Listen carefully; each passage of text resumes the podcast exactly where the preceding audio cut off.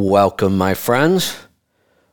Welcome to my world. I'm your host, Kevin Rutherford. It is Wednesday, May 18th, and it is time for another episode of After Hours with Kevin and Lauren. I'm your host, Kevin Rutherford, and we're going to bring in Lauren right now. Lauren, welcome back. Hey, Kevin. Great to be back. Well, great to have you here. Is this Good our, questions you just asked. is this our third episode now? Oh, goodness. You're challenging me here. Um, I think it's technically our fourth Oh, because I okay. think we've done. I think we've done. Th- this will be our third case study. And the first show, we just kind of talked about um, what to expect with the show. Excellent. Good. Um, last week we did kind of an overview of the entire digestive process. North to south starts in the brain, uh, ends at the other end. We kind of covered how everything works, and uh, we had a lot of comments. People actually loved that show. I think that's really good um, to go back and do those kind of things. We we actually used to have a show on trucks we called Back to the Basics, and we would take a system on a truck like the cooling system or the fuel system, and we would go over the at the absolute basic level this is the parts this these are this is how they work. And and it's surprising even people that might know a lot about trucks and have worked on things don't always know some of the basic stuff like that. So i thought boy if that works so well on trucks maybe we should do that on the human body too. Maybe we should take these separate systems and you and I go through them like we did on digestion and just go back to the absolute basics. Talk about what parts are involved, how do they work. Uh, we did that with digestion, and then your idea, which I absolutely love, was now let's go back through the same process. Starts in the brain, works its way south. What are the things that can go wrong at each one of those steps, and how do we fix them?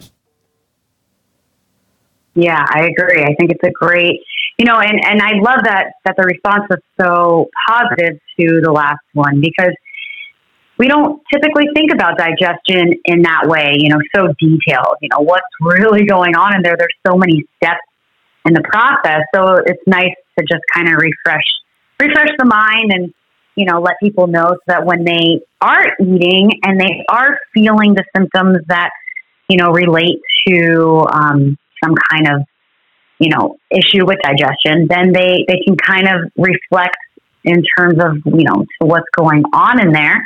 And I agree. I think today dysfunction um, is a good another place to to kind of talk because there's so many places that you can mess digestion up. And if you mess it up, like you said last week, you said if you mess it up in the very beginning, it's going to have a cascading effect and it's going to affect the, the whole rest of the system.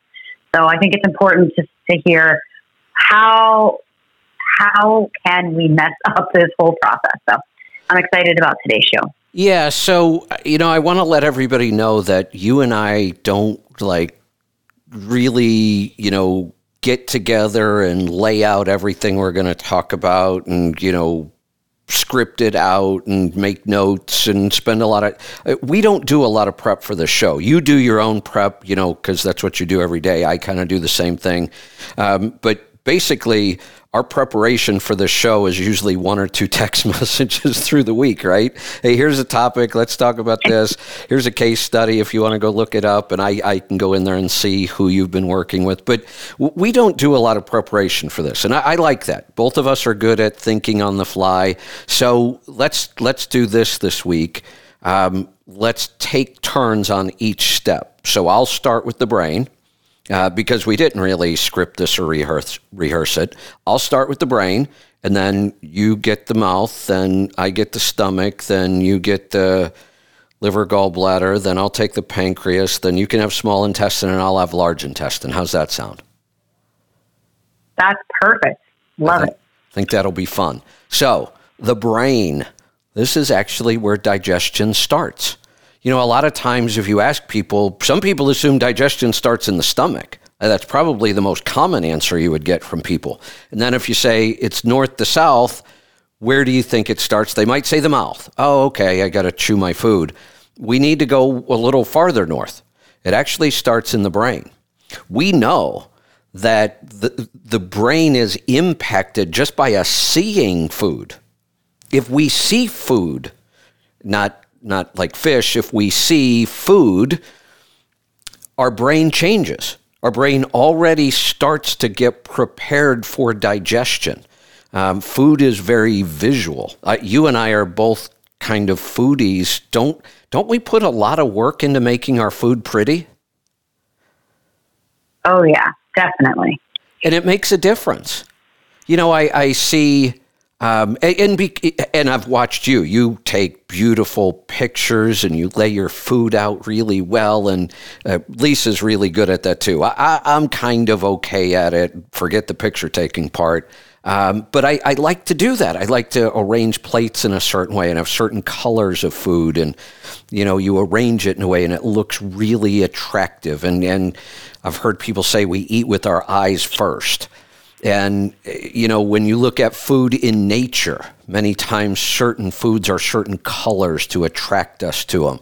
So the visual part of food and digestion is, is more powerful and more, more important than most people think.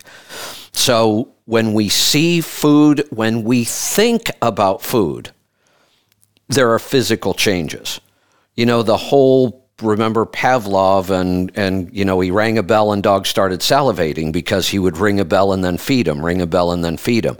Pretty soon their brain came to recognize that when the bell rings, we're going to eat and they start salivating. That's how powerful the brain is when it comes to this and the brain starts the whole process of digestion. So what can go wrong with this? In today's society in our country, everything and it does go wrong almost every time we eat now. Um, we talked about the last time we talked about digestion, we talked about other cultures, the French. Um, there are lots of cultures that have very different eating habits, or traditionally they have. The whole world is is unfortunately heading in the wrong direction on this. But for certain cultures, a meal was an event it was scheduled, it was about the same time every day. You stopped everything else. You sat down, you relaxed, you were grateful. We talked about how many cultures say some form of grace uh, before they eat. And none of those things were by accident. Human beings realized, and again, it's always amazing to me that we knew all of the right answers. We knew all of the right things to do long before we ever understood the science. We can go way back in human history and see that their rituals were designed to prepare them for digestion. Their rituals around food were designed to help improve their digestion. We didn't understand why, but we instinctively knew that that was a better way. And today we've gone to the exact opposite. So if our brain is the first step, how many people get up in the morning, maybe grab a cup of coffee at home or, or probably not? They're going to hit a drive through on the way to work. Now they have to think about their driving. Traffic was really bad today. It's raining. They've got a big project at work. They hit the drive through and they are not thinking about food. And we even make it really easy to order now. Think about this. You used to have to pick different menus and tell them, you know, different items. Now we just pick the number three. Uh, who wants to have to think about what I actually want to eat? Just give me the number three. We're not thinking about food. We're thinking about a hundred other things as we're pulling through that drive through, and then we start shoving food in our mouth. Our brain wasn't even a part of this process. We just skipped the brain completely. And we know that once you compromise one step, every step after is compromised. So there's, I mean, we could just lump what goes wrong in the brain when it comes to digestion into that one big group. We're just not paying attention. We're so distracted by so many other things that food is, is it's really we just we're hungry. We just know we have to eat something and we eat it. There's no plan, there's no thought, there's no gratitude around that food. We just grab it and start shoveling it in our face. So I would say the biggest problem we have in the brain is just that that we're not using our brain when it comes to food. We've gotten away from those rituals. We don't sit down with other people and make a connection and, and we're not grateful for our food and we don't put any real thought into it. So what do you think? I think that's great. I think the only thing I would add is that when we're thinking about our food and we're getting ready, you know, to make sure that we're sitting down um, when we're when we're starting the whole process, because what happens is if you're standing up, you are more in a sympathetic state, and the blood that should be going to your digestive system to get things ramped up and working will be diverted to your extremities, like you know, for like a fight or flight kind of mode. So, good point. I think it's important to make sure that we're also sitting down. But yes, I know you were starting with the brain, so. Um, no, that's that. That's yeah, a good point because cool. that that's a thought process that's a ritual that that's what we have to get back to that we don't just eat on the fly with whatever's happening at the moment standing sitting lying down running whatever it is that we have a plan and we we have some of these rituals again and now you you brought up a couple other things for me here um, that idea of of having the ritual and, and no I know what I want to go back to you use the word sympathetic when you're standing, you're in the sympathetic mode. I, I, I keep meaning to go back and figure out where these two words came from because to me they sound backwards. The we when we say yeah, I agree. Don't they sound backwards? We, when we think of sympathy or the sympathetic state, doesn't that sound like a good thing? I, I think when I'm in the sin, now I almost can't say the word because I'm saying it too much. Um, that seems to me like that should have been the rest and digest mode. And the parasympathetic should have been the fight or flight, but I don't understand why they even used those two words. Actually, like what you I'd know, like to do is we should probably just get away from those two words. I think they're confusing. I think the idea of calling it be, yeah it, you know, fight or flight, fight, flight, or freeze, or rest and digest. I, I, really think that that's a more descriptive and it's easier to understand. So to, to I think you're right. It is easier. Yeah. So when we I think say, so. I, I think I know why. Why? I I think I know. I mean, the only thing that makes sense for me, actually, I don't really know if this is the case, but I I relate sympathetic to sympathy, which is a reaction to something. You're feeling sympathetic. Okay. So that's a reactionary response. So when I think of a sympathetic state, you're reacting. So you are, you know, getting ready to, you know, Got to it to run or fight. Got you know, okay. that's the only thing I can think of. I don't know if that's, correct. That's you know, it's a good way to help you remember it. Now I'll probably remember it that way too. But you know, in the beginning, I used to have to stop and think about that a lot because I it always seemed backwards to me. But I think the descriptive of fight, flight, or freeze, rest, and digest. I, I think that just tells us, and uh, we haven't said this yet, but let's not assume we always want to be in the rest and digest mode before we eat. That's the point here rest and digest.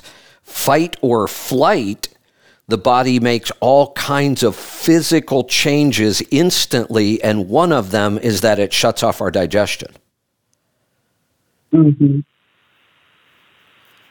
Okay. Absolutely. So next step, we we've right. got to get this this brain thing right. You need to get into that rest and digest mode, which means you shouldn't be doing any. Oh, I know another point I did want to go back to, um, just from personal experience. When I'm cooking a meal, if somebody else is involved, I put a lot more time and effort into the meal. I, you know, I, I talked mm-hmm. about, you know, making it look pretty and, you know, having a nice presentation and sitting down and relaxing. And, you know, talking while you eat so you're not just shoveling food in, you know, one bite after another. That, that human connection that we make when we eat uh, is important, and we should seek that out more.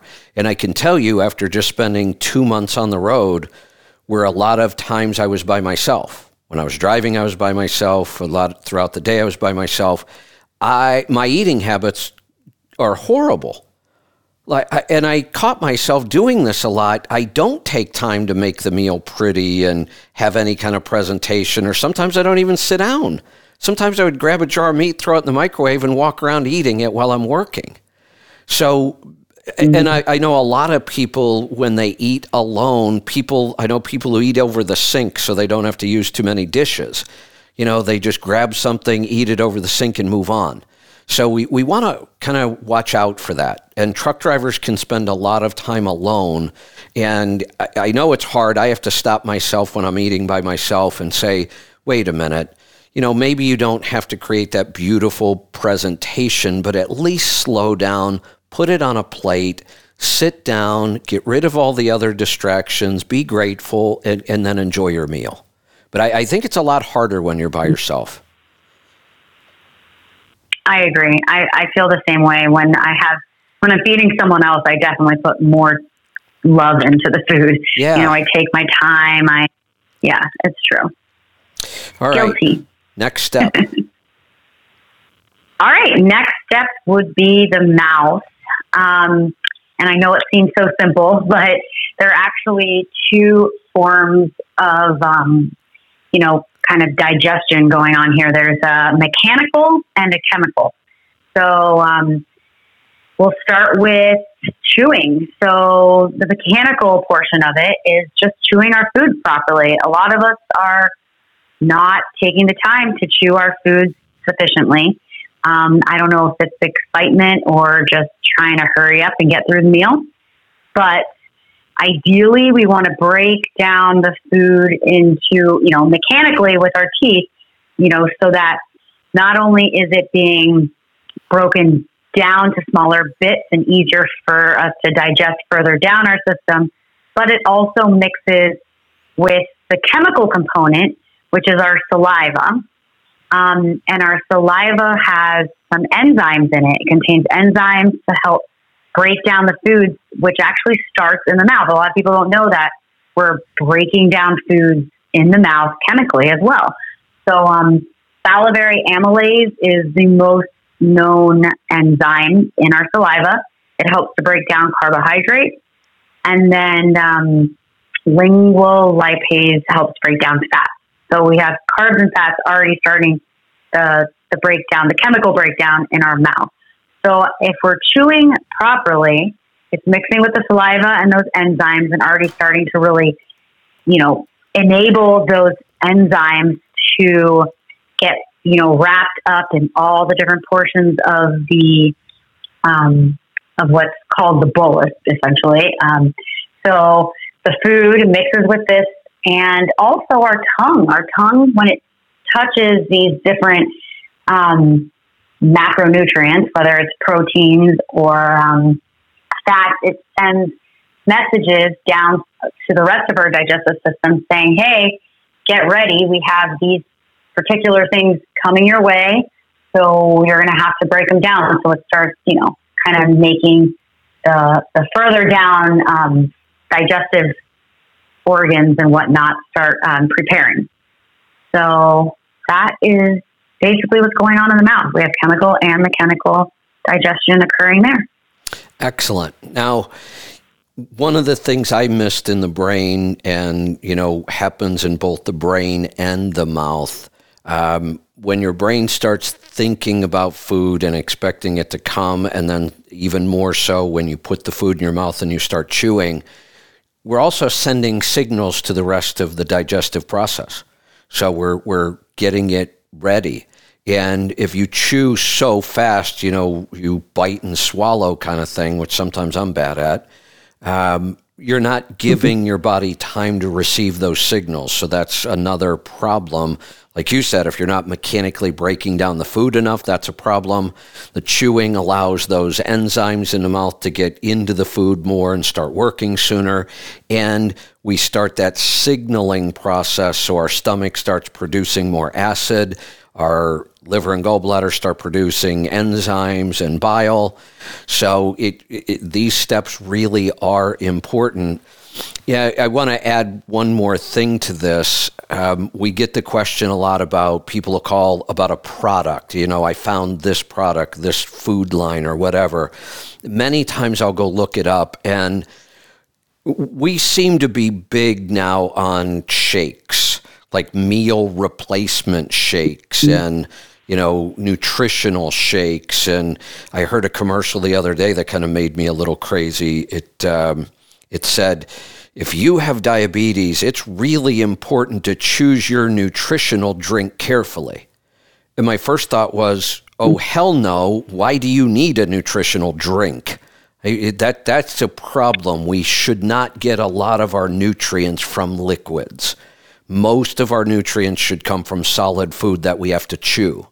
I'm not big on a lot of shakes and smoothies and, you know, meal replacement kind of stuff for a lot of reasons, but one, it's not good for your digestion. If you're swallowing, mm-hmm. so let's ask this you, you, know, these shakes that have fats and proteins and vitamins and minerals and all these supplements, and they're supposed to be, you know, miracle. Drink this shake or drink, you know, a gallon of celery juice. Remember a couple years ago that big celery juice craze? Yes, definitely. Yeah, where'd that go? Nobody seems to be doing that much anymore because they probably didn't get results or the results they got weren't good. That that's not that's not natural. Where in nature is there a liquid that we get a whole bunch of nutrition from? Yeah, doesn't really exist. I mean, technically, the only liquid we really drank as hunter gatherers in nature was water. We didn't even consume, mm-hmm. you know, the milk of animals back then. So we're not big on that. I, I want to throw one more thing in here because I, am noticing that this product is getting a lot more popular. And it, it's not that it doesn't work, it's just I'm not a big fan of this stuff. There's a product on the market called Keto Chow. Have you seen this one yet? I haven't. You should go look up Keto Chow. Um, it's getting a lot of popularity. They're spending a lot of money on marketing. Um, I'm, I'm seeing it talked about a lot in keto groups. This is actually absolutely what I would consider dirty keto. It is low carb. It will work. You will lose weight. You will get your blood sugar under control, but it's garbage. It's not food. It doesn't even come close to resembling food. It's a bunch of nasty chemicals made in a factory somewhere, and they're big on their shakes and you know, meal replacement bars. And this isn't real food. I, again, for weight loss and blood mm. sugar, it actually works. Almost anything low carb works for weight and blood sugar, but you know, we're we're more interested in overall health. So I, I'm just not a big fan. And again, with this keto chow and a bunch of shakes, you're not chewing, and that's not a good thing. So, all right, now we are on to the stomach. So now you chew your food, you swallow it, it goes down your esophagus, and at the bottom of your esophagus, you've got a flap, kind of, a, a valve. Um, what do we call that one? The lower esophageal sphincter? Is that right? Yep. Okay. That's right. That's it. Good. Good. Sometimes I don't remember all those technical terms. So to think about this, think about like a, a trash can with one of those flip top lids that you stick your foot on and the lid flips open. Turn that trash can upside down. It, it's not the best. It's not exactly how that valve works, but it's close enough and it, it gives us a good idea. So that, that flap stays closed because we don't want the acid from our stomach getting up into our, our esophagus. That's what causes heartburn, causes GERD that acid is incredibly powerful, or it should be if we have good nutrition. Our acid is incredibly powerful, very low pH. It could dissolve metal, and it's there for a good reason. It needs to be that strong. We want a lot of it, and it's there to break down our food, one. It's a chemical process to break down the food. And we do have some other chemicals in there, pepsin and some other things that work on food as well. Um, but it's also there as the first line of defense in our immune system because most viruses, bacteria, those kind of things, if we happen to swallow them and get them into our digestive system, um, good, strong stomach acid will kill them. Weak stomach acid will allow those viruses and bacteria and other things, fungi, yeast, to, to get right through and end up in our digestive tract, and we may not want that. So, stomach acid does a lot of things, and we want it to be strong and powerful. In order to do that, we need good nutrition and we need to be able to digest that nutrition, which is what we're talking about now. So, what goes wrong here is that because we have poor nutrition in our diet, in the standard American diet, our stomach acid becomes compromised. We don't have the proper nutrients in our diet for our, our body to build good, strong stomach acid in quantity now, what happens, the next step is completely backwards from the way the medical community has always treated this. They got it completely wrong. And I can remember reading this about 30 plus years ago. This is nothing new. I read this a long time ago. The first time I read it, I thought, that can't be right. That sounds completely backwards. Turns out it is right. When your stomach acid weakens, when the pH level of your stomach acid goes up, the higher the pH, the, the weaker your stomach acid is. At some point, when the pH gets too high, that flap will no longer stay closed. It's the pH of your stomach that signals it to close. And when the pH gets off because you don't have the right nutrients to build good, strong stomach acid, that flap will start to weaken a little bit and it starts to fall open. Now that acid can make its way up into your esophagus and you get heartburn. Well, our answer is the medical community, not ours. The medical community is, oh, okay, well, take an antacid to neutralize that stomach acid. It makes the pain go away. You don't have heartburn anymore. So after a while, you've been taking antacids. Pretty soon, that's not enough because we haven't addressed the root cause of the problem. And now you need something called a PPI, a proton pump inhibitor. Now we take a drug that stops the pumps in your stomach from pumping the acid. It, again, it takes away the symptoms, but it's a really, really bad idea. You won't digest your food properly. You'll be much more susceptible to viruses and bacteria and yeast and fungi and all kinds of nasty things. And that will get through the stomach now because you've shut off all this acid now it ends up in your the rest of your digestive system, and that's what causes dysbiosis.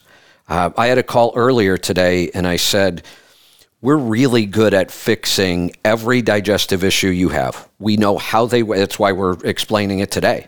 We know how each step works. We know how to fix each step. The one I said that can be difficult, though, and and I think you would agree with me on this." if somebody gets a bad enough case of dysbiosis, that's not always easy to fix. No, it's my nightmare. yeah, exactly. Now, when somebody comes to you and they've got a history of heartburn and PPIs, you're confident you can fix that, right? Oh yeah, that I don't I don't stress about. Yeah, they have poor fat digestion. You can fix that one, right? Mm-hmm. Definitely. Yep. Easy one. SIBO, we know how to fix those things and, and we're we're pretty darn good at it. We know how to mm-hmm. fix dysbiosis. Doesn't always mean it works right.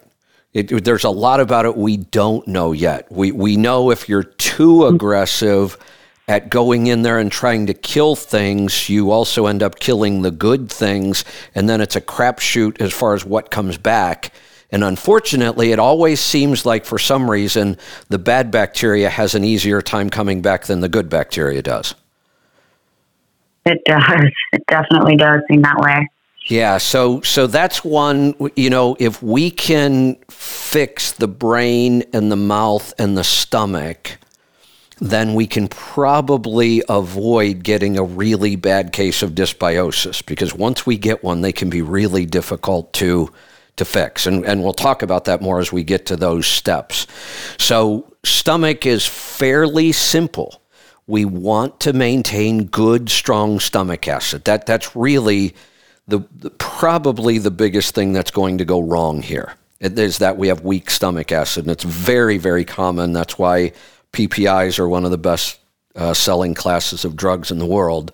Um, one of the other things that could go wrong, um, you could get a bacteria that causes um, stomach ulcers. We used to think that ulcers were caused by uh, stress and worry and spicy foods. And isn't it kind of funny now that we know our stomach acid is strong enough to dissolve metal and somehow we thought a jalapeno was going to cause us an ulcer. Isn't that a little ironic? yeah, it that that jalapeno might be hot, but stick a piece of metal in jalapeno juice and see if it dissolves it. It's not going to happen. That that that so mm-hmm. the these spicy foods that we were so worried about they don't cause ulcers. What causes stomach ulcers actually is H. pylori. Um, it's a bacteria, and I, I, love the story of how we figured this out. Uh, a, a researcher had this theory that it was a bacteria, and he tried to. He wrote papers on it. He was actually ridiculed. I mean, he was he was almost canceled. We didn't have that word back then, but he was almost canceled over this. He was ridiculed. People said that's insane. That's not what this is. And it, it, took him years. And finally, he decided the best way to prove this was he infected himself with H. pylori. And sure enough, mm. after drinking H. pylori and infecting himself with it, he got an ulcer and then he used antibiotics to kill the H. pylori, and the ulcer went away. I don't know the rest of the story, but there's actually a pretty good chance he, got it back. Um, using powerful antibacteria or yeah, uh, antibiotics isn't always the best way to fix this because many times it will just come back.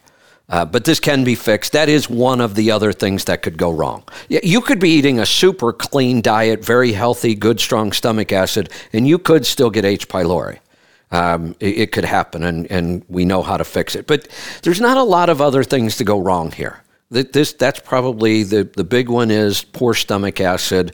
The other one is H. pylori. Can you think of anything else? Am I missing something that might go wrong here?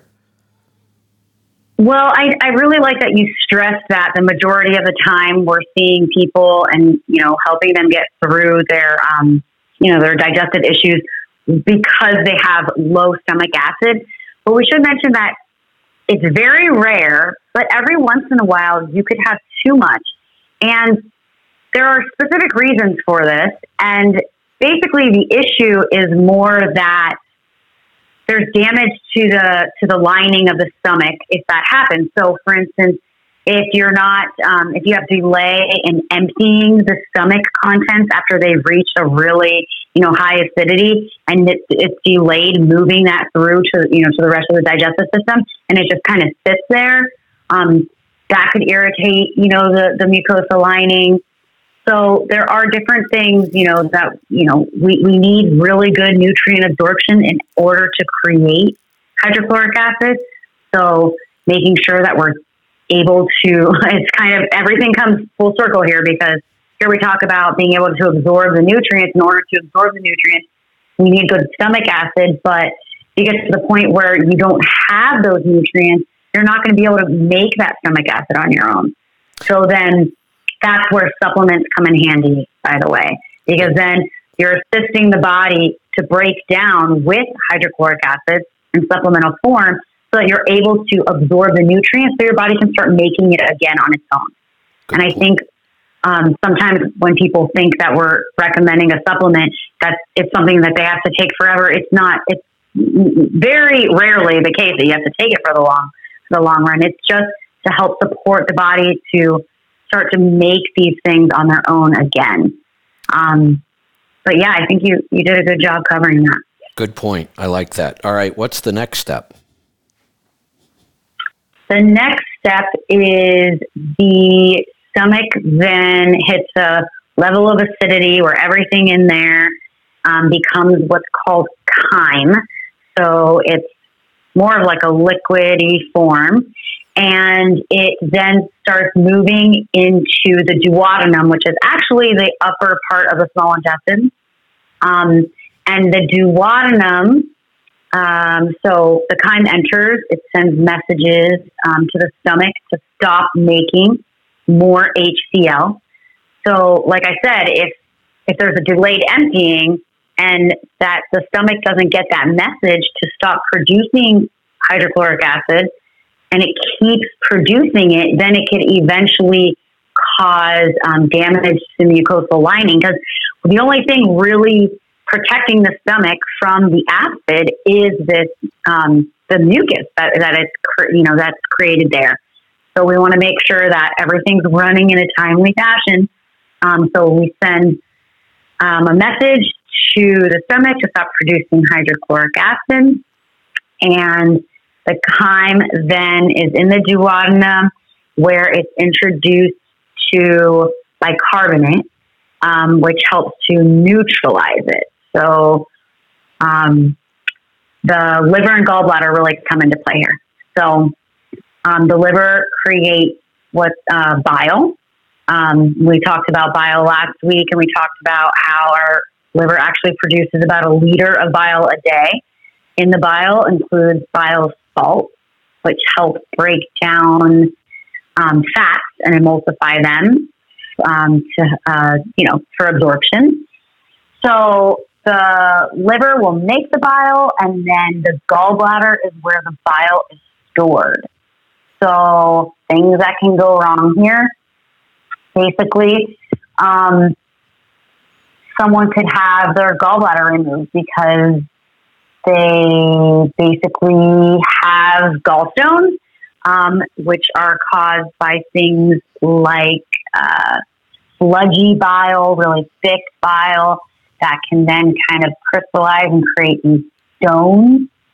Um, so we want to make sure that that you know we're eating a good amount of healthy fats in the diet regularly because that will help the body to keep this bile um, liquid form and um, really strong so that when it is needed, it can do its job. So, things, by the way, that help um, produce the bile, uh, water, cholesterol, phospholipids, um, amino acids, and stuff like that. So, those are some cofactors that help produce the bile. So, basically, the food goes down, your fats are, you know, the body's trigger that you have good, healthy fats in there. Our gallbladder goes and secretes the bile and it becomes, um, you know, broken down into fatty acids, which are then able to be absorbed in the body. So that's basically what's going on with the liver gallbladder um, for breaking down fat. And then the pancreas is also in the same area. So the pancreas, um, the pancreatic juices, that's where that bicarbonate is, which helps uh, make a, the chyme alkaline so it doesn't burn the rest of the digestive system as it goes down. The pancreatic enzymes are mixed in there. There's a whole list of those, but the main ones that we're going to really focus on are just the proteases, the amylases, and the lipases. Those all um, break down proteins, carbs, and fat. So we want to make sure that that's that that's going right, and that um, those enzymes are nice and potent. There's a good amount of them that can help break down the chyme, and then secretin and CCK. So our pancreas also has these um, other things that kind of signal the body to, to say, okay, well now we're we're in an alkaline state. We can now safely allow this digested food, because at this point you're pretty much um, at a fully digested state, so that as you travel, as the food tra- travels down the rest of the small intestines, it's now its main function is, absor- is to absorb things. Excellent. So we want to make sure, yeah. So, oh, but I didn't mention one thing. What's that? One of the things that helps prepare the pancreas to create and release these enzymes is um, a taste. So, so this goes back to our mouth. Um, when we when we have bitter flavors, it seems to trigger, you know, things like um, these enzymes to be created.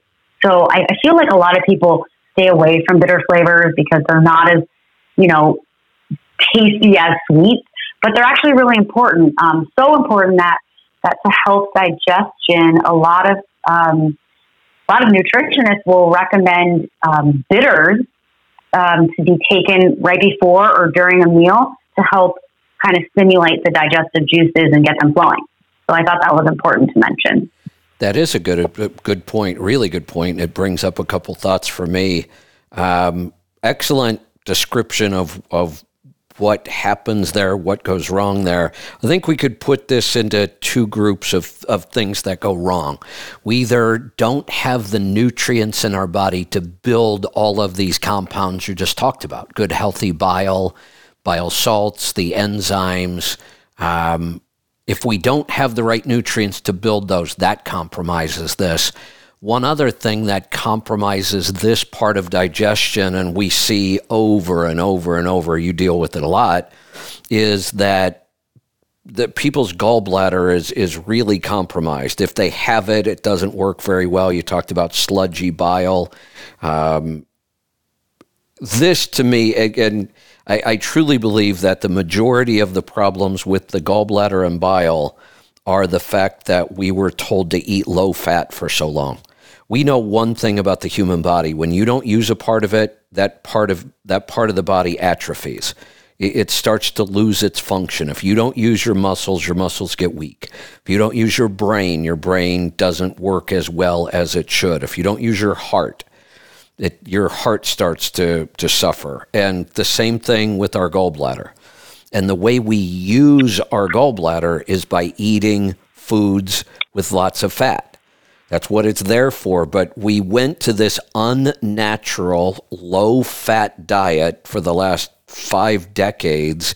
And I believe that's probably the number one cause of gallbladder issues. And I think it's why women have far more gallbladder issues and have their, ta- their gallbladders taken out far more often than men do because they bought into the whole low fat thing so much more. What do you think? I think that's a really good point. I think you're absolutely right there that, you know, when our body isn't, you know, it's, not being used, if something in particular is not being used on a regular basis, that it just, it slows it down and it thinks it doesn't need it anymore. So it's not going to be able to produce that good amount of that healthy bile. And yeah, I think you're absolutely right. That's a good point. Yeah. Now, one other thing on the bitter thing, because it's kind of interesting um, digestive bitters, the bitter foods, like you say, a lot of people avoid them. Um, for a lot of people, it's not a pleasant taste. Um, bitter is, is just, it, it's not pleasant. One of the reasons for that is that in nature, almost, well, yeah, a good majority of um, poisonous and noxious compounds are very bitter. And it's kind of a mm-hmm. warning sign for our body. You put something bitter in your mouth, you're probably going to spit it back out. And, and but it's interesting though that the bitter taste, and we even use compounds uh, called digestive bitters because it does. St- oh, I just had a thought does it ramp up? Does this bitter taste ramp up our digestive system maybe as a defense against a toxin? Hmm. I haven't thought of that, but that's interesting. I didn't Could either till just now because I got thinking most of the things, the way our body works is just brilliant. And I got thinking, why does our body mm-hmm. want us to spit out this bitter compound when some of them are actually good for us? But maybe maybe what's happening there is the body's actually ramping up, creating more powerful enzymes, maybe to try to counteract a toxin that might be there. Huh. Something to think about. Hmm. Yeah. Yeah. So um, that was an excellent description and, and what kinds of things can go wrong here. You know, the, the issue here is when you get poor fat digestion, you get poor enzyme action. You know, a lot of times there aren't any real direct symptoms here. And, and the symptoms that do occur, um, you know, maybe we don't really connect them to, to what's happening with our liver, gallbladder, pancreas, because most people don't know how they work. Um, but this is an area that can be a little more difficult for people. Um, you know, if you have poor fat digestion, the, the symptoms might be you get diarrhea more often. Um, you get tend to get light colored and gray stools. You tend to see fat actually floating on the water but it, it's not like you have to fix this. You know, a lot of people just put up with this and maybe even think it's normal. Or so a lot of times I think people suffer from poor fat digestion and, and poor enzyme production for years or even decades and never even address it. Mm-hmm.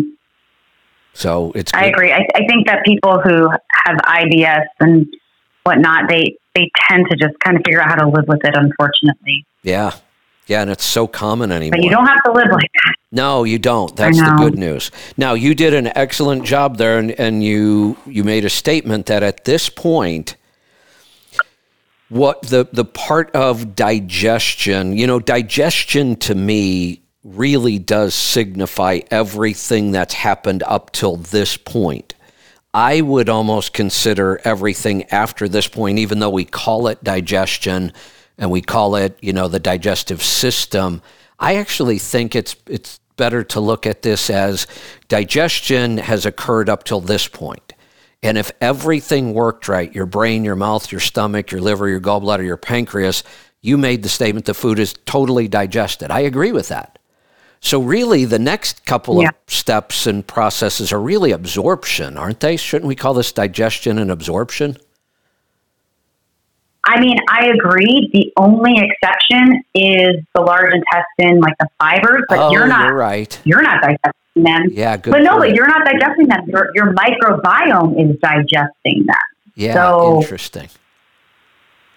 Yeah, yeah, so maybe we could just say, hey, uh, we're done with digestion at this point. We should be done done at this point. Yeah, you're right. We're done with all the digestion we can do. There's there's another step down in mm-hmm. the large intestine where our, our gut bacteria are going to work on some digestion. That's interesting.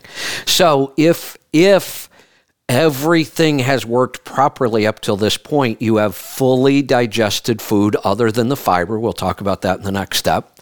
Now it enters, it, well, kind of moves farther down into the small intestine. Like you said, a lot of this process is actually taking place in the upper part of the small intestine. Now it moves down, and we need to start absorbing all of those nutrients. If something went wrong above, and some of these food components aren't digested completely, they're not broken down properly into the subcomponents, then our body can't absorb them.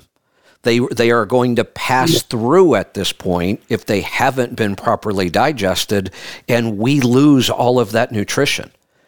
So, if you're eating the standard American diet, which is already lacking in nutrition, and then you have poor digestion, no wonder why the rest of your health sucks. It's obvious we don't have the nutrients we need. But even if you're eating a really clean diet, you've shifted, but you haven't fixed digestion, you still may end up with all kinds of health problems. So when I probably need to get better at this, when somebody tells me, "No, I'm eating, you know, a really strict, really clean carnivore diet," and I still have, you know, I, I've got to go back sometimes say, "Okay, we better go back and look at digestion then," because that would be the next reason why some of your health concerns aren't getting better because even though you're eating the nutrients, we're not getting the benefit of them. Then other problems can occur here in the small intestine if you haven't digested your food properly. One, you're not going to absorb the nutrients. That causes all kinds of problems. Two, we can now start to do damage to the intestinal lining by not having our food digested properly as it moves its way through The system isn't designed to handle a bunch of undigested food. So it starts to cause um, damage to our intestinal lining, which then can create leaky gut. There are several other things that can go wrong here in the small intestine, and we can start to develop leaky gut. Uh, actually, there are several things that can go wrong in this step of the process. So this one may we, we might need to dive a little deeper here. So lots of compounds in our food can damage this part of our digestive tract. There's there's something called villi here that it, it's kind of like hair almost. Think of these, you know, long filament kind of things. Our whole small intestine is lined with this villi. I think that's how you pronounce it, microvilli. And, and what it does is it increases the area of our intestines so that we can absorb a lot of stuff. So if you think about you know, a piece of paper, a flat surface, and how much surface is there. And then if you took that and you put, you know, a million fibers on there that were a half inch long, now you have a lot more surface to be able to absorb. That that's kind of how our small intestine works. But a lot of the compounds in our food or food not digested properly can damage that villi and the microvilli, and they're no longer able to absorb. So that's a problem if you've been eating the standard American diet a long time. We may have absorption issues here that we have to fix. We know gluten um, can be horribly destructive to our um, digestive tract. Oh, by the way, I don't know if I'm I don't know if I'm allowed to talk about this yet or not. There is a test um, for zonulin, we can take a fairly simple test, um, and if our zonulin levels are high, that's a pretty good indication we either have leaky gut or we're probably going to develop it. It's one of the easier ways of knowing this. Um, if I remember right, when we first got the zonulin test in the store, it's from the same company we use our food sensitivity test. I think you had it was only combined. You had to have them both. It was fairly expensive. And Lisa's been working on this. And again, I'm not even sure if I'm supposed to talk about this yet, um, but I'm halfway there, so I might as well finish. I think we're going to be releasing a very simple, very inexpensive zonulin test alone pretty soon. So I'll I'll double check on that. That was kind of exciting because I, I like this test, but I didn't like how much money people had to spend to get it before. So Lisa's been working on that. I think we might have a, a solution. That would help us identify if we do have a problem here in this area of digestion, and, and we could uh, attack that and fix it pretty quickly. The other problem that can happen here is what we call SIBO small intestinal bacterial overgrowth. So, in the next step, Lauren's going to talk about the large intestine where there's technically more bacterial cells in your large intestine than you have in your entire body. We have more bacteria than we have human cells, but it's primarily in our large intestine there are problems that can happen in digestion that allow that bacteria to work its way up into the small intestine and then it lives there and it doesn't belong there and it causes problems because bacteria work through fermentation. Bacteria break down um, components in food through fermentation and fermentation causes gas and pressure. That's why we have fermentation lids. That's why when you make beer or wine, you vent all of that pressure out because it, if not, it creates all kinds of problems.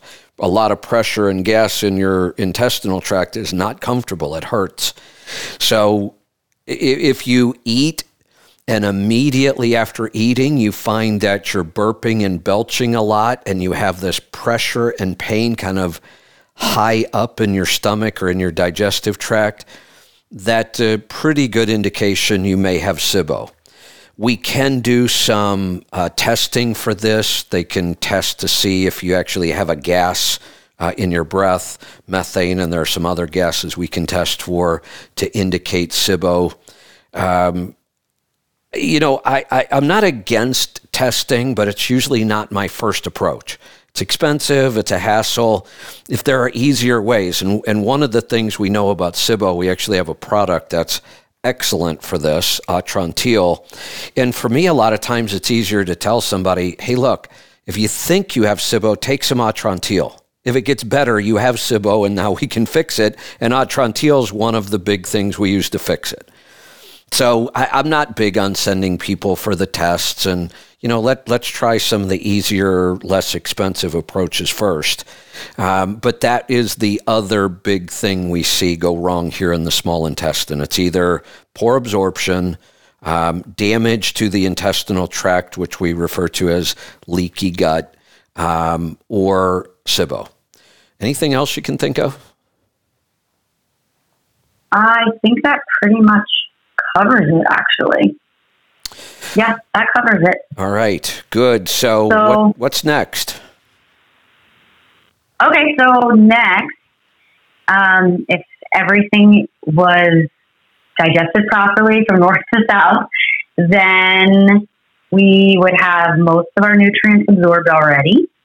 Um, and with the exception of um, some of the foods that we ate that are fiber um, and resistant starches, those do not get broken down much um, in the upper part of the digestive system.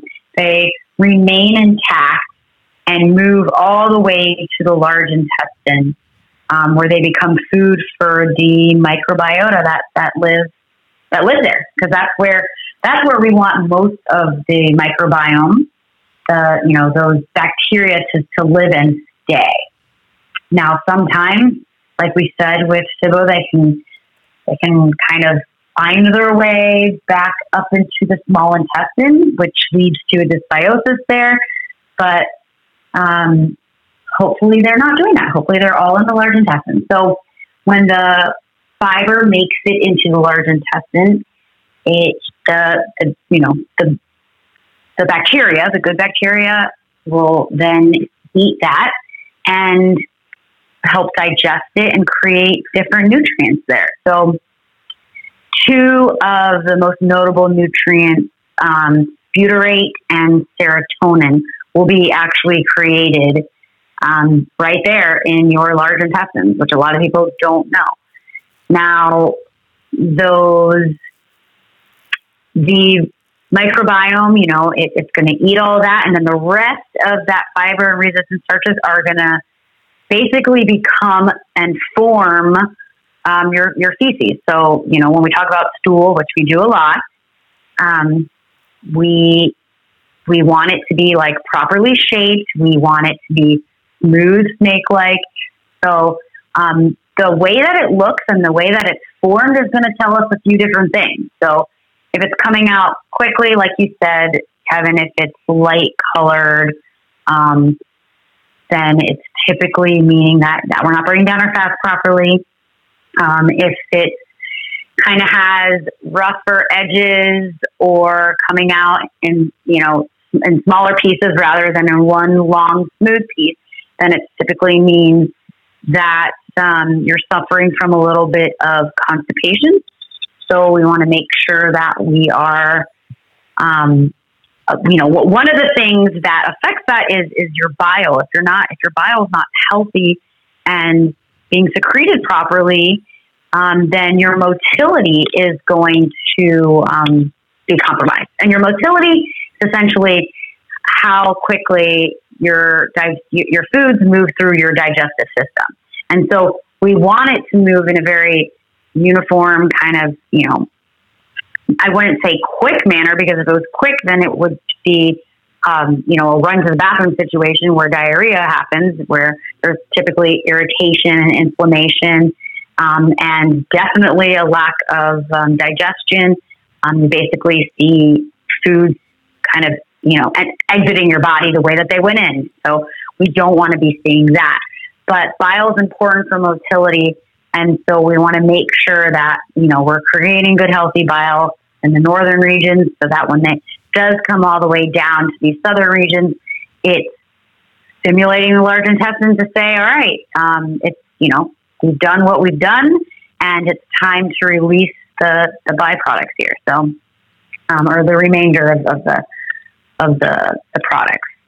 Um, so basically, other things that can contribute to constipation, um, malnourishment, lack of fiber, like we discussed. Dehydration is a typical one. A lot of people think they're drinking plenty of fluids, but unfortunately, once we look at a food journal, and we break it all down. I'm learning that there is a lot less um, liquids being, you know, especially water um, going in that need to be. So dehydration can definitely um, compromise um, the large intestines and, and motility and whatnot. Um, and stress is also a factor. So we want to make sure to keep stress down. Once again, stress pretty much affects every step in the digestive process. So making sure that we are in that nice rest and digest state is going to be critical.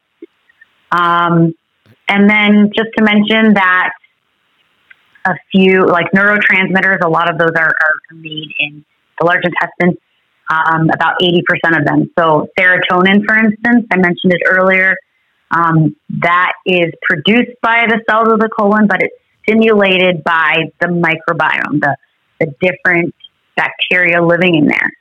So it's important, especially when we talk about anxiety and people suffering with depression, that we look at what's going on with digestion and especially their large intestines to see if they have a proper um, mix of good, healthy bacteria. Excellent. Great description. Um, one, two, two things I want to add here. Um, the first one virtually everything you and I just talked about and explained today and last week, and I know this week was somewhat repetitive, but I think that's good. I think you need to hear this over and over. And today we did focus a little more on the things that can go wrong.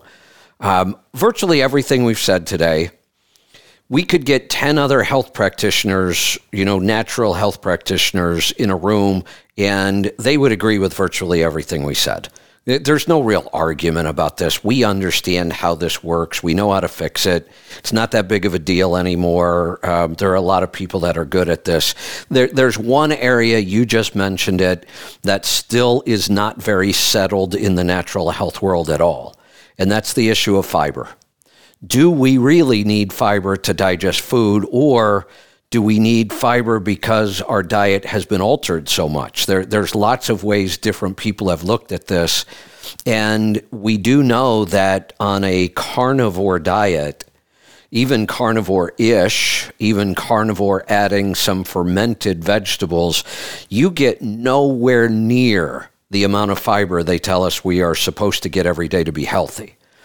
And we've heard that some of these hunter gatherer societies that ate a lot of meat also ate a lot of fiber. And it turns out that may not be as true as what they thought. And we also know that a lot of people are on a carnivore diet with very, very low amounts of fiber, and their digestion works really good. Uh, my, I'm one of them. I, I, don't get a ton of fiber in my diet, especially over the last couple months where I've been focusing more on carnivore, and yet my digestion is as good or better than it's ever been. There, there's this real argument about fiber and its role and do we need it? And then to confuse it even more, there are multiple different kinds of fiber. Some people will tell you that there's two, soluble and insoluble. That's correct, but we can break the fibers down into much, much smaller groups and different types, and they do different things. And I, that's the one thing I would say we're not in, you know, agreement on indigestion. And, and I don't mean you and I. I mean in, in the natural practitioner world, there's still a you, you know you look at like somebody like uh, a Dr. Cole, uh, Will Cole, who's more of a ketotarian, where he likes keto, high fat, but he likes it mostly plant based with some animal products. You look at, you know, Paul Saladino, who wrote the carnivore code, and there's not a whole lot of fiber in, in the diet that he's recommending. Yet we can get good results with both. I tend to be falling mm-hmm. more and more into the camp of carnivore works really well, and we don't seem to need a lot of fiber to have good digestion when you're eating a primarily carnivore diet.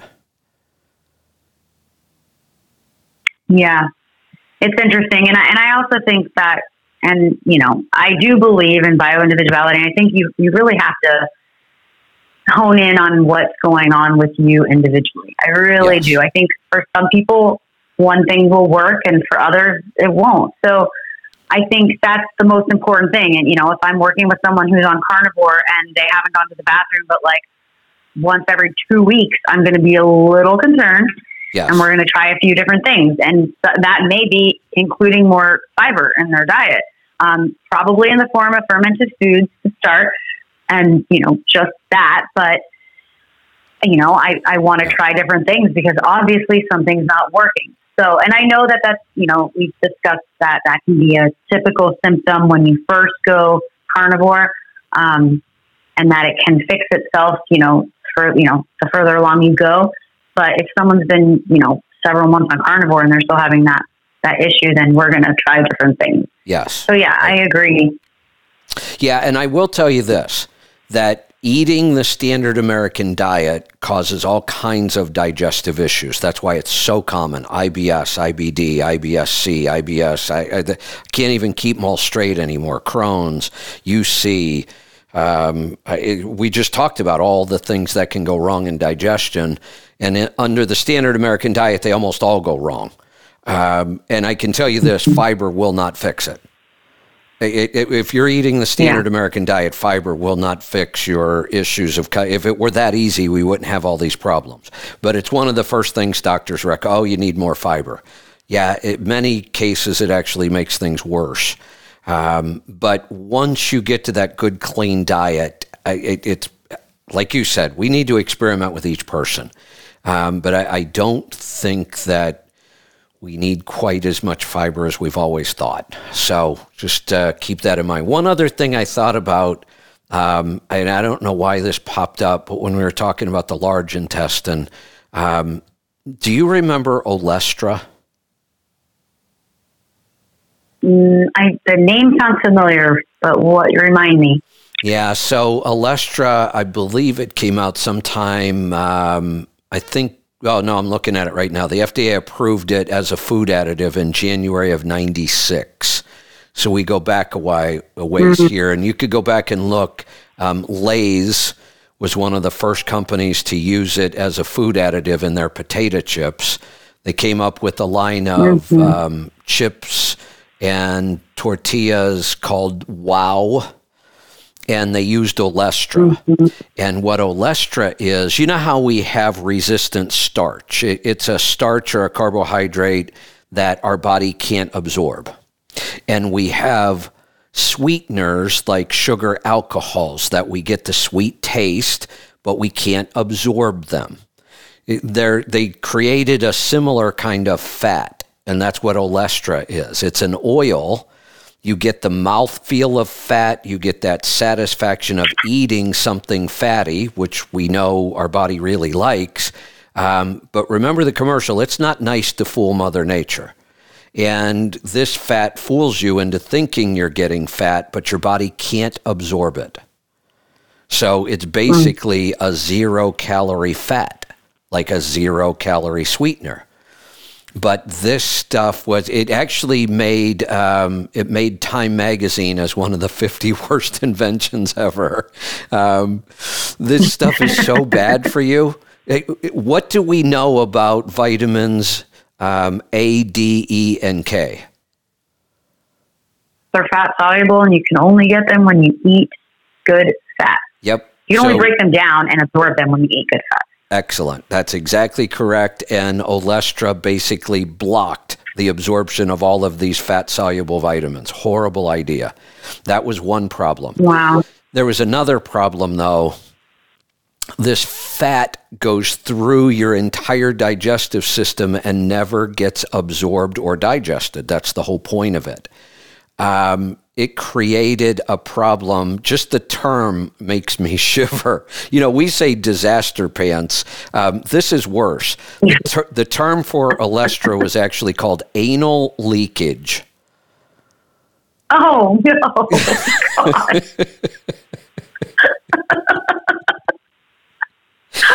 Anything but that. Uh, yeah, anal leakage. I just don't like the sound of that. And it, it was exactly what it sounds like. Yeah. Um, Oh, Yeah, imagine that. So, believe it or not, I don't know if there are any food products left with this in it, but it is still an approved food additive by the FDA. They didn't take it off the market. doesn't surprise me. Yeah, I don't know if anybody uses it anymore. It was such a horrible, um, and it, and it did really did get a bad reputation. Imagine sitting in an important meeting and experiencing something called anal leakage. I don't like that idea. Oh, goodness. man. Uh, yeah. So I just thought I'd throw that in. I don't know why that popped up. Um, all right. I think that was. Uh, that was excellent. I think that should really help people a lot understand now two weeks of what's going on in digestion, what can go wrong in digestion, how it works, how we can fix it. Um, I think you have a great example today, don't you? Yes, we do. Our case study today is a 48, a 48 year old woman whose main concern is diverticulitis. So when we talk about the, lar- the large intestine, um, you know, that's one of the, the things that, that can happen that when things go wrong, um, you can suffer from diverticulitis. So if you're ready, we can jump right into this case study and um, talk about diverticulitis a little bit. Yeah, let's. All right. So main concern is diverticulitis. Then the others are weight and high blood pressure. But I thought it'd be good to um, really focus on di- diverticulitis um, since we're talking about digestion today. And also, I wanted to note that it's it's something that you know is typically an acute, you know, it's an acute thing. So you suffer from it. Um, that it can be really bad and very, very dangerous, by the way. Um, so that's why I wanted, you know, we focused on basically that as opposed to everything else because that is a, a pretty important thing. Um, so some interview findings revealed that this woman was keto um, in 2018 and then stopped about six months ago.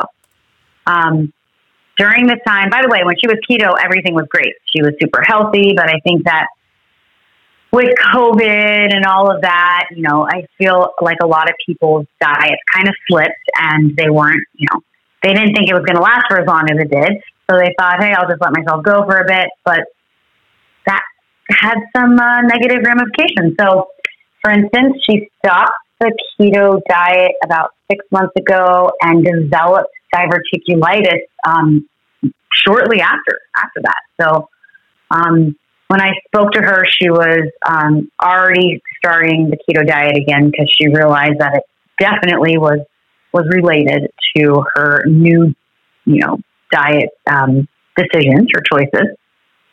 But a few other things. She rated her stress at a seven. She was on antibiotics in March for the diverticulitis. Um, and she ate artificial sweeteners on a regular basis.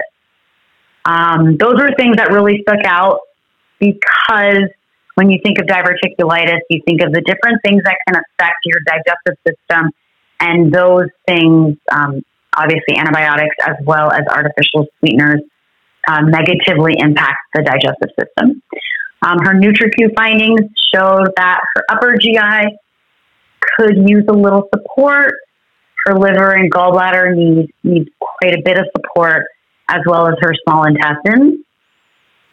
Um, and then minerals were, you know, were needed, um, fatty acids as well, and her sugar handling um, was pretty high, meaning that she she needed to adjust her diet because her sugar handling was all over the place.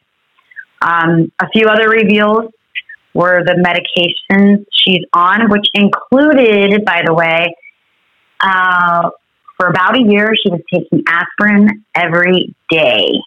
And the reason for this was her doctor recommended it. Um, so we've discussed this a few times. I think we all know that that myth has been debunked. Um, I think now we acknowledge that aspirin can actually do more harm than good, um, especially, um, you know, when it comes to digestive system and your small intestine. Yeah, and so um, let's talk about one other thing. I'll jump in there. Um, you know, it might be one thing if you get a headache once in a while to take some aspirin. It, it may be one of the less mm-hmm. destructive over the counter pain relievers. Um, but it, it's totally different to take something every day. Uh, the the idea mm-hmm. that people should take aspirin every day, even low dose baby aspirin, was just a bad idea, and we know that now. We good cardiologists no longer recommend this. It's a shame there are still plenty of cardiologists that are recommending it, um, but this can be the result. You can end up with with several digestive issues from daily aspirin. Just not a good idea. One other thing I want to cover real quick because it confused me a lot in the beginning diverticulosis mm-hmm. and diverticulitis. And I, I, yes. So real, we're going to talk about the dip, like the okay, differences good. there. Good, good. Go ahead then. Go ahead if you want to start. Yeah, go I was just going to try to simplify it, and you might go a little deeper into it. Um, there are lots of people who have diverticulosis and don't know it. Diverticulosis means you have mm-hmm. the pouches that have formed in the large intestine, but you don't know it because you don't have any symptoms. You don't feel bad. There's no real digestive upset. Um, when you get symptoms, pain or the other things, then it becomes diverticulitis. That it Diverticulosis is kind of the condition you have the pouches. Diverticulitis is a flare up and you have symptoms. Exactly. Absolutely. And and when you get diverticulitis, the reason you have that those symptoms is it's usually because a particle of food has gotten stuck in this pouch in the large intestine, and if it's stuck there, it's it's going to do bad things like get infected. So it yes. causes like infections and stuff like that. So yes, and it, it usually happens on you know some of the the symptoms are that there's severe pain on the left side of the you know the kind of the torso because um, it usually happens you know right there on the left side and the lower third part of that, the, the large intestine. That's a that's a really good about point. Yeah, I want to jump in there because that's a really mm-hmm. good point because there are very few things, almost nothing, that tends to cause pain on the left side of the torso. Digestive pain exactly. almost always is on the right side liver, gallbladder, pancreas. Uh, there's a lot going on on the right side. So, a pain on the left side is usually probably one of the first things you should be looking for is diverticulitis. I agree. Absolutely.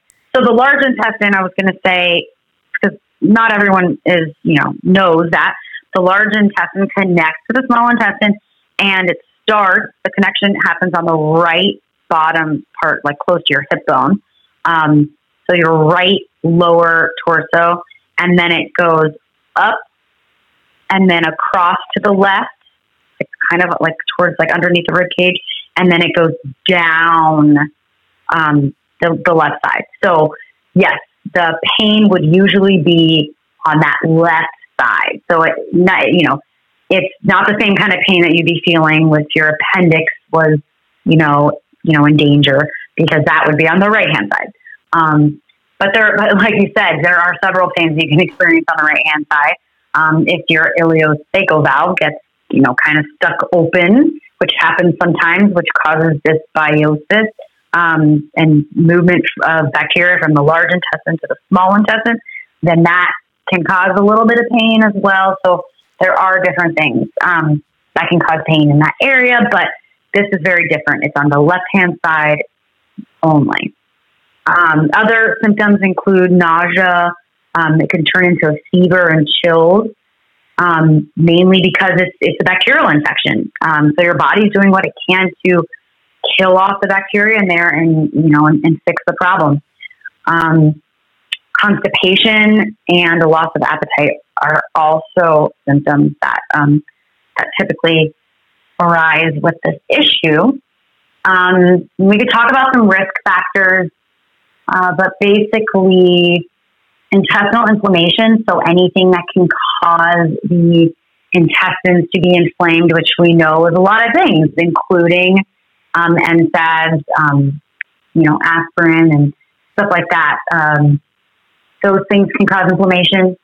Um, but stress, stress raises cortisol levels, which can impact the makeup of the, of the microbiome, which can also cause inflammation because you can have a mix of really bad bacteria as opposed to the really good bacteria in there. Um, and cortisol can also trigger leaky gut. Um, another, you know, inflammation, you know, causes inflammation. So there are a bunch of different things. Um, also, inflammation can be caused by omega 6 fats, you know, bad fats, fats that we, you know, uh, don't get me wrong. I should, I should uh, explain that omega 6s are not all bad fats. Um, ideally, we'd have a, good, a ratio of one to one omega 3s and omega 6s. Unfortunately, with the modern diet, we are exposed to entirely too many, many omega 6s, um, which are more inflammatory, they're pro inflammatory. Um, omega 3s are the ones that reduce inflammation. So, you know, that's another thing that can cause, you know, inflammation. Um, grains, like we discussed, um, if you're lactose intolerant or have a sensitivity to, to dairy, that as well. So there's, um, you know, a handful of things that can cause inflammation, which can cause these kind of sacs to appear. Um, and as we get older, it, you know, I'm sure it has to do with diet and the exposure to all these inflammatory things. Um, these sacs are, you know, seem to, to be more present as we get older as well. Um, you know, I, um, I think uh, I was looking for this real quick because I wanted to see a statistic. I remember reading one that um, that shocked me, but but maybe not. Here it is. It says uh, by the age of sixty. Uh, 50% of Americans have or have had diverticulosis. Um, and it mm-hmm. says almost everyone over the age of 80 has diverticulosis, but not all of those people have diverticulitis. Um, uh, my guess would hmm. be that the reason it happens isn't just because we managed to make it to 80 years. I believe it's because it was 80 years of the standard American diet. I, I have a feeling hunter gatherers probably never experienced this. Mm-hmm. Yeah, and we'll get into you know healing it and how conventionally what they tell you to do, and and a lot of it's been debunked. So it's it's, it's interesting. There's you know they tell you to stay away from certain things, which could actually be beneficial. Exactly. So we'll talk about that as well. Good. Um, so bacterial dysbiosis, um, SIBO, SIBO, however you want to pronounce that, um, produces you know methane gas typically, um, and it affects your gut motility. So that's that.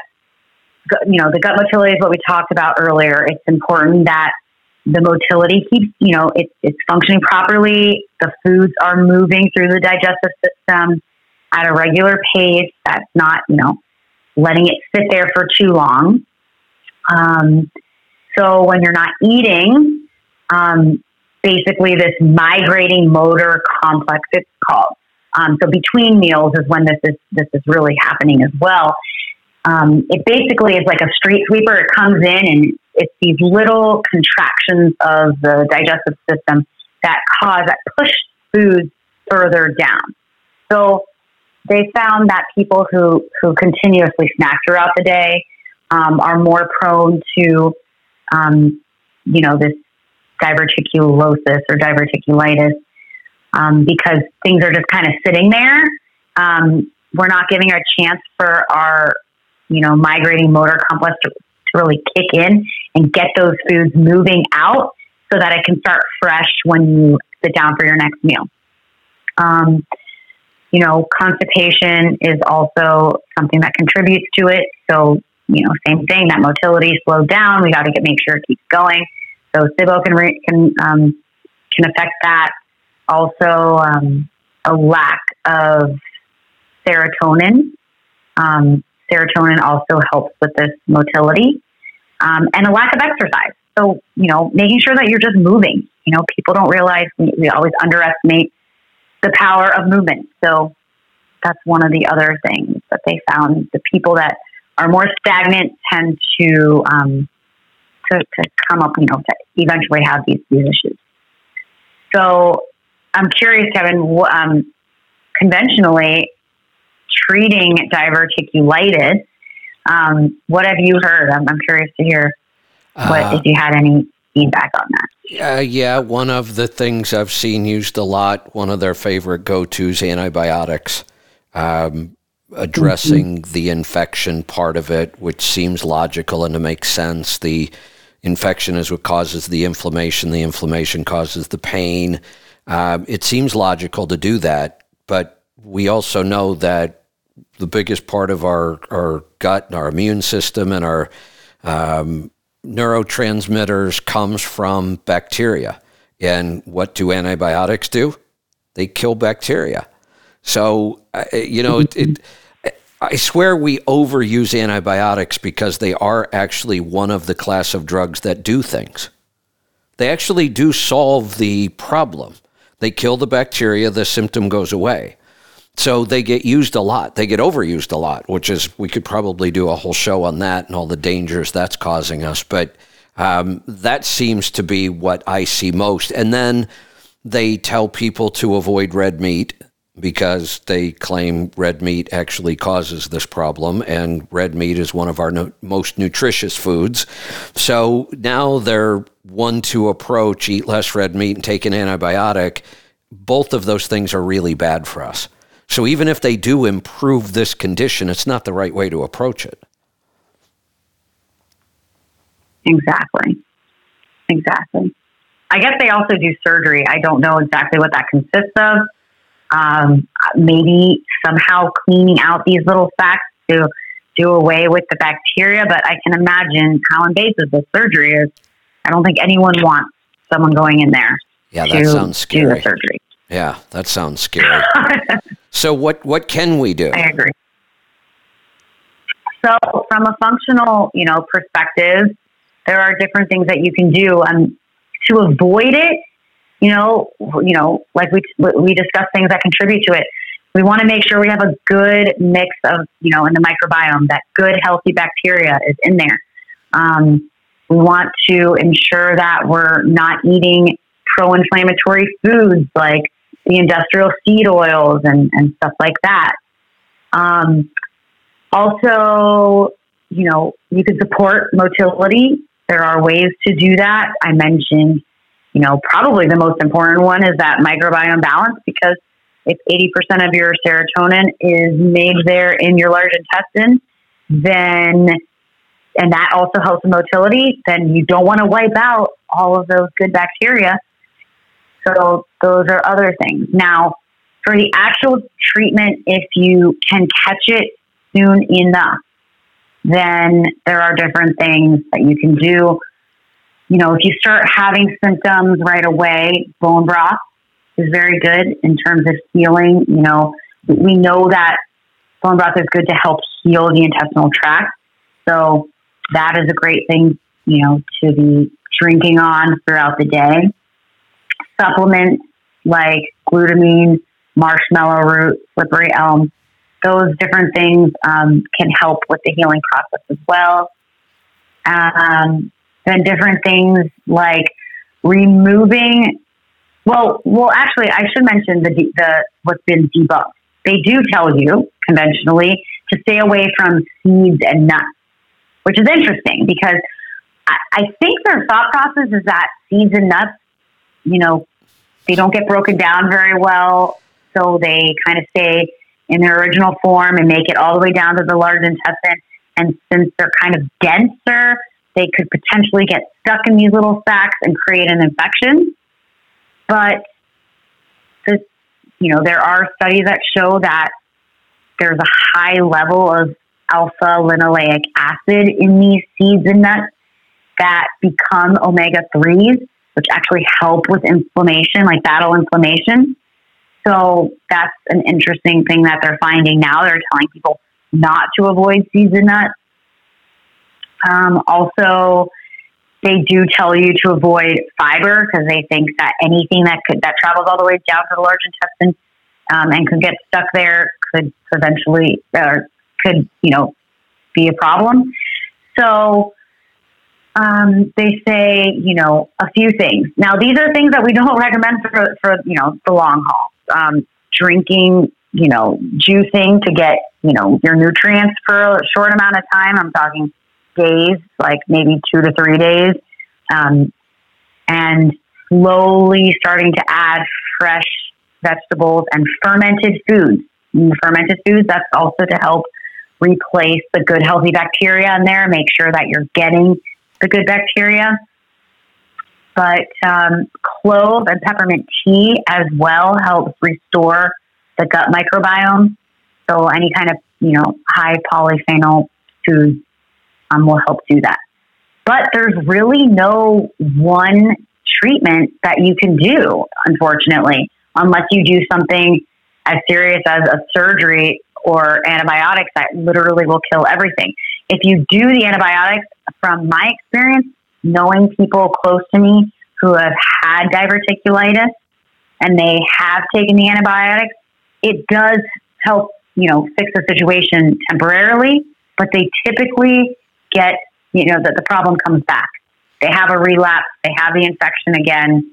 And so, what I've noticed in the long run, the thing that helps the most is to avoid it at all costs.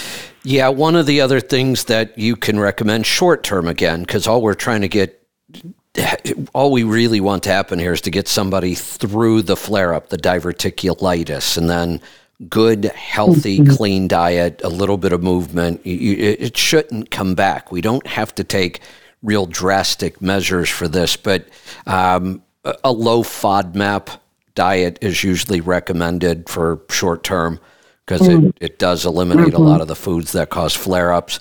Here's something interesting, and I'm wondering if you see this with your uh, discovery calls and one on ones. I, I, did when I was doing them, I, but I see it more on the air. You know, I get calls, people to say, I'm, I'm really strict carnivore, I'm really strict keto, it might be dirty, it might be clean. There are still some conditions we see that don't go away. Just because you're eating that, and especially if it's dirty keto, I had a call today where I thought dirty keto was actually the reason that he really needed to clean up the diet and make it more nutrient dense. Um, but you know, I, I, I, still get calls of certain things. People still have certain issues, and we have to go deal with them.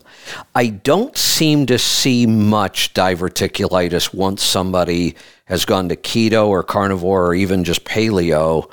It's not one of those things that seems to hang around. It, it's not one of those things that we really need to go back and address a lot. Almost everybody that calls me and has had a flare up, a diverticulitis episode, is still eating the standard American diet. So I think it's one of those things that a, a lot of times, if you just move to some sort of a paleo based diet, the odds of getting this seems to go way down. Mm-hmm. I agree. I don't come across many people with it that have a good diet. Actually, nobody so far. I, I was going to say I, I, I almost hesitate to say nobody because I've been doing this for so long, but I honestly can't think of one.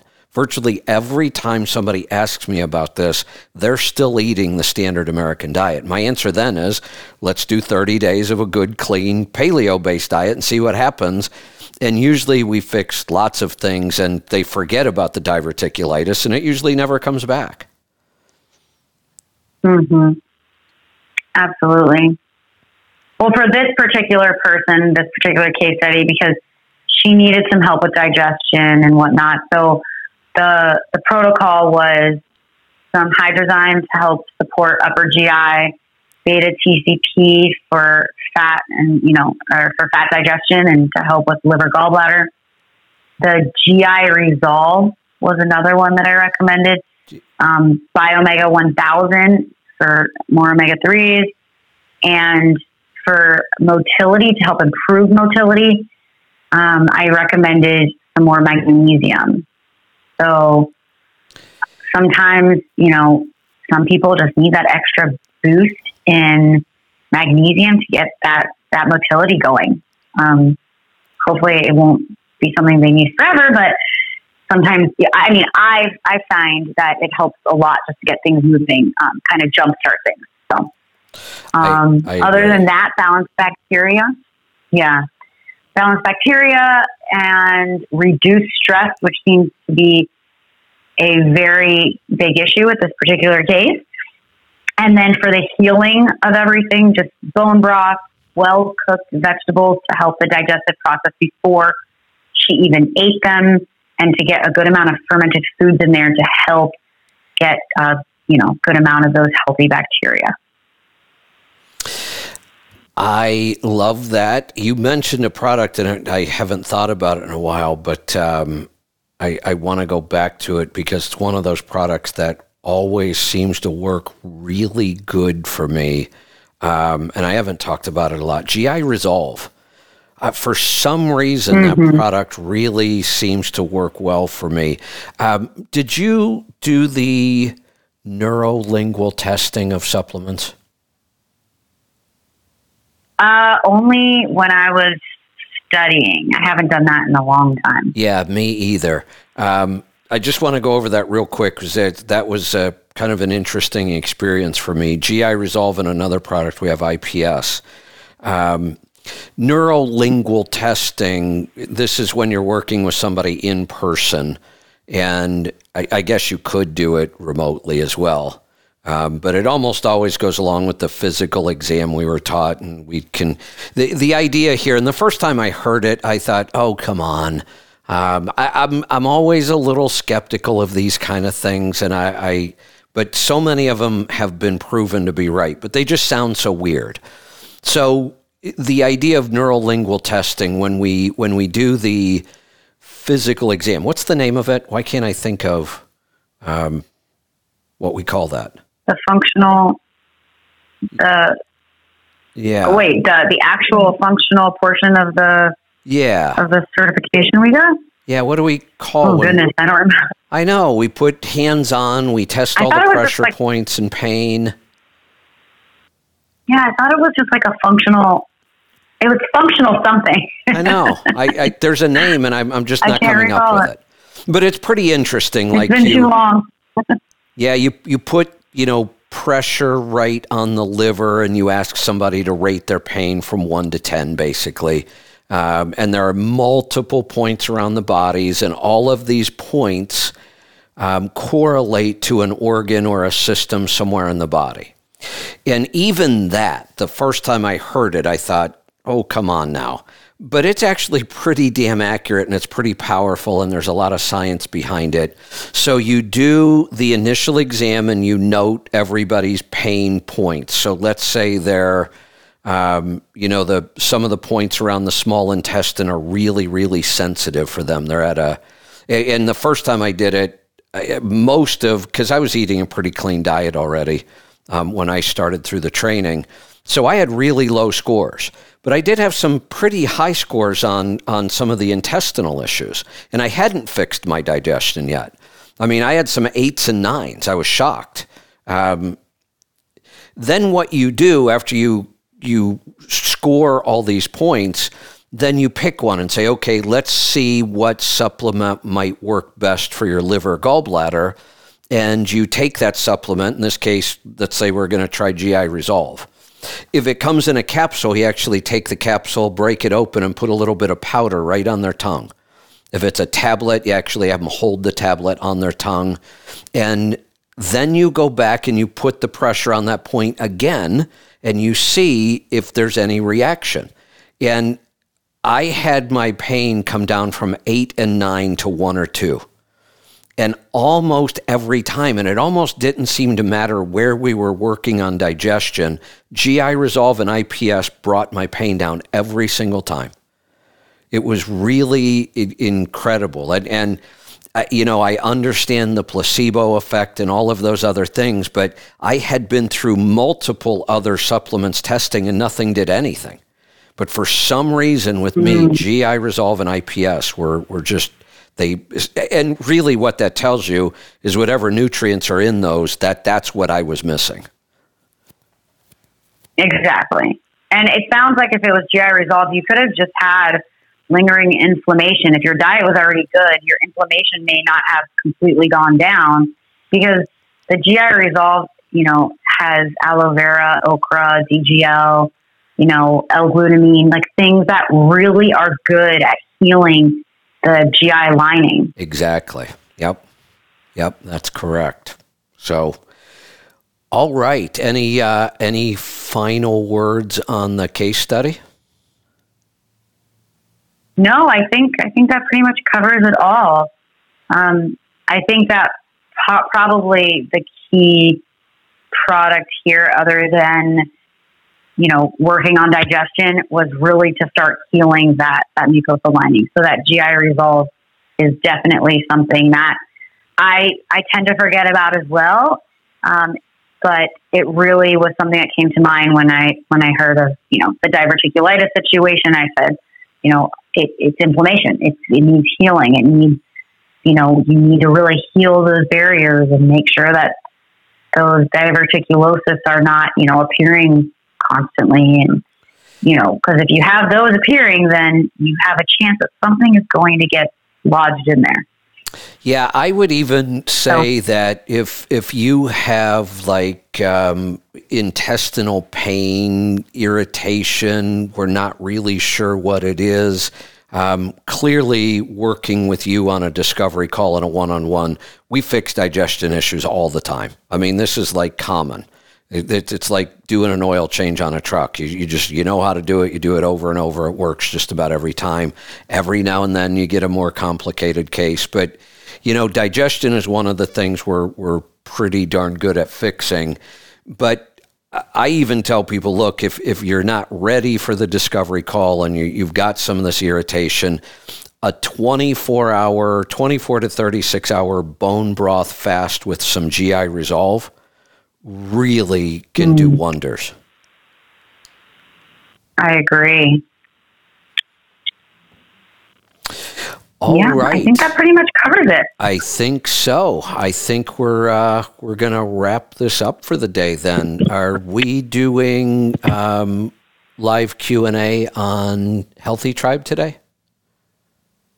We are, and I was thinking for that, I'll just kind of you know, as I'm waiting for people to ask questions, I can talk about different digestive recommendations because, you know, you go through how it works when it's working properly, how it works with, you know, when it's not working, it's dysfunctional.